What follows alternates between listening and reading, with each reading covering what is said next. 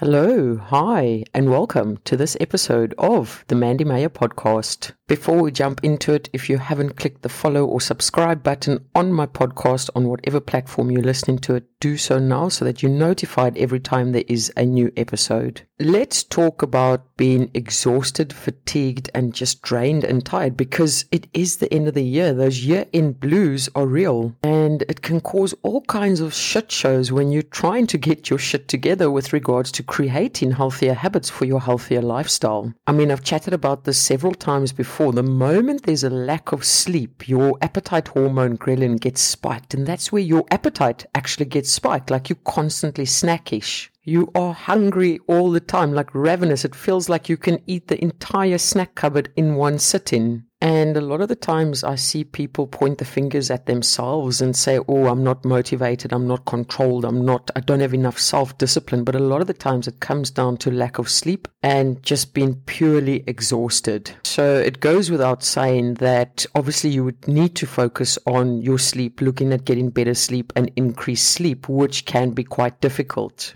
But what happens when it goes beyond that point? I want to say when it goes to like a exhaustion, like proper exhaustion, and you're trying to sleep, but it's just not working. Like you still wake up feeling exhausted. And that's what I want to call like the year end blues, for example or just the fact that you are mentally and physically exhausted and you potentially need to take a break. How do you control your other habits when you are exhausted or, or just flat out fatigued? Because let's be real, yes, your appetite is affected when you are not sleeping properly, but all your habits become affected, maybe sometimes without you knowing when you're exhausted. Like the last week and a bit, maybe two weeks, I've been proper exhausted, like mentally drained, exhausted. And sleep was not helping. It was beyond that point. And you know what? I caught myself or I caught my habit slipping because I was mentally fatigued. Small things like walking up an escalator for me is very habitual. It's something that I do without thinking. And the other day I caught myself standing still on the escalator.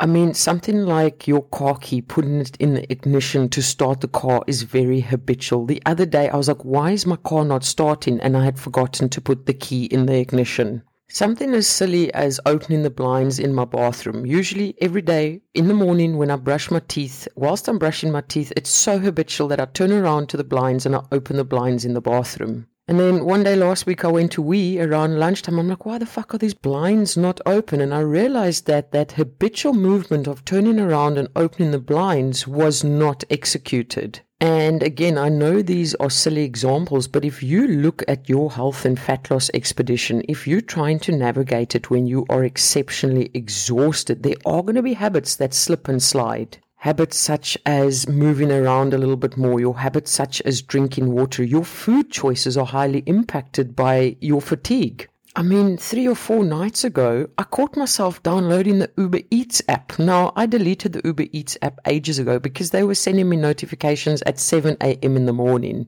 And I didn't need that kind of temptation in my life. But the other night, I caught myself downloading Uber Eats and having a look at the McDonald's page. And the last time I had McDonald's was about a year and a half or two years ago when I had COVID. And that was also when I was exceptionally tired and drained. And now that I openly chatted about it, maybe I should go have a vid test because maybe I'm lethargic and tired because of that. You see, totally unrelated, but when you chat about things or when you write about things or when you verbalize things, that's often when realizations take place. But anyway, we digress. Now, before I clicked on order my food from McDonald's, I took a moment to pause because that pause technique is a phenomenal technique to use. And in the end, I decided, no, Mandy, you already have food in the fridge that you made at lunchtime. Go and eat that.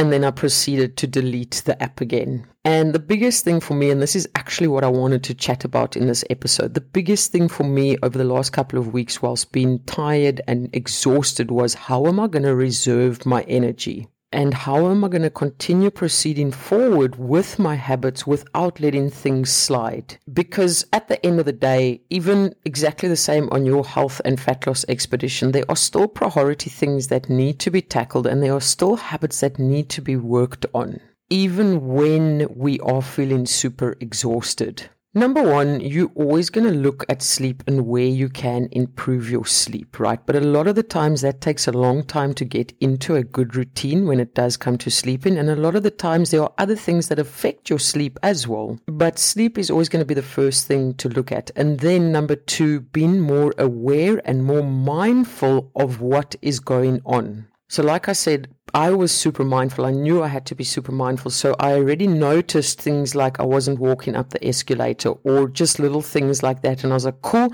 because you're so mindful, you can pick it up in the moment and then you can actually start executing those small things before they continue sliding. Number three, recharge where you can. And what I mean by that, so for me personally, of course, everyone will be very different, but I'm not going to go hang out with people that would drain my energy, for example. I'm not going to say yes to things that I don't want to do because that is also going to sap out energy. And for me, something like a walk on the beach or putting my feet in the ocean or sitting on the beach and just listening to it, that for me recharges me. So I'd look at incorporating more of that into my daily routine. Something like going through my social media comments or DMs. A lot of the times when I get negative comments, it does drain me a little bit, if I'm being honest. So, what I do now is I structure a time and that's it an hour in the morning, an hour in the evening, and then I try not log on it during the day because I know if I have to see a negative comment, it's going to make me more negative and it might exhaust me even more. And on that note, I don't think anyone fully comprehends how exhausted social media can make you. I'm not speaking about myself with big social media platforms alone. I'm speaking about absolutely every single person with a social media account. Because remember, you've seen all the news on social media, you've seen all this information, you've seen people being mean to one another, and that is exhausting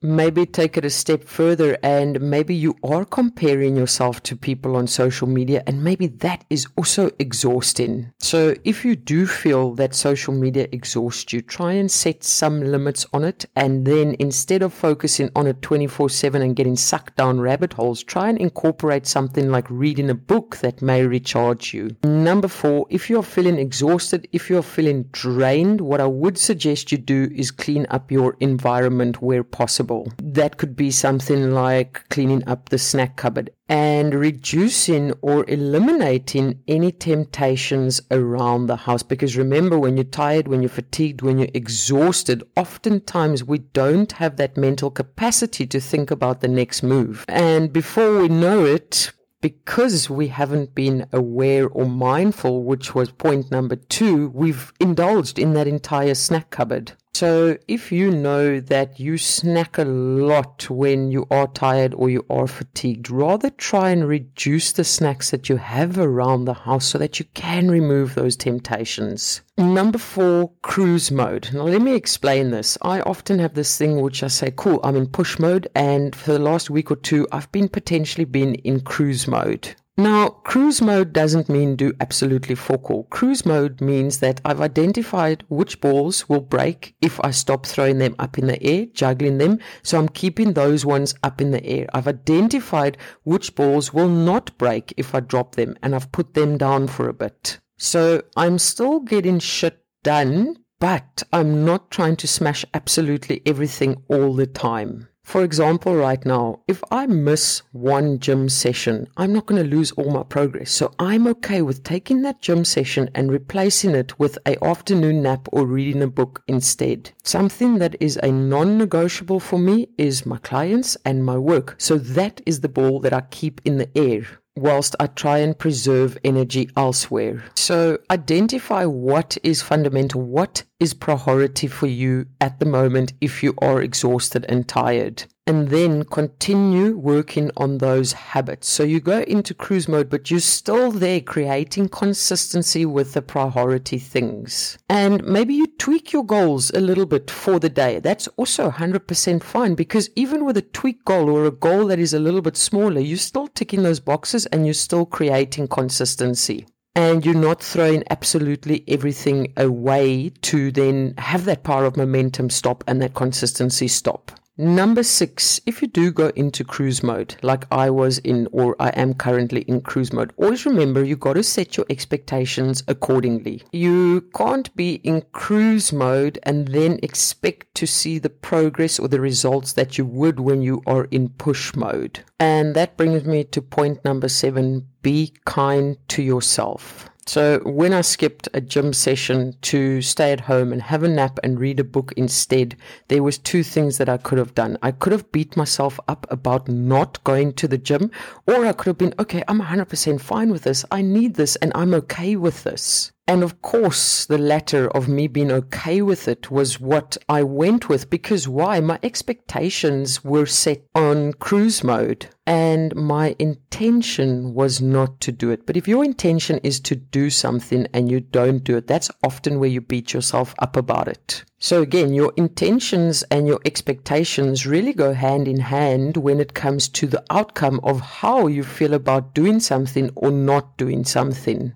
And what I see a lot of the times is people are often too scared to go into, say, a week or two weeks of cruise mode because they feel that they will lose all their progress if they do that. So then what happens is you feel like you consistently need to be in push mode, push, push, push, push, push to the point where you feel like you can't push anymore and then you stop totally.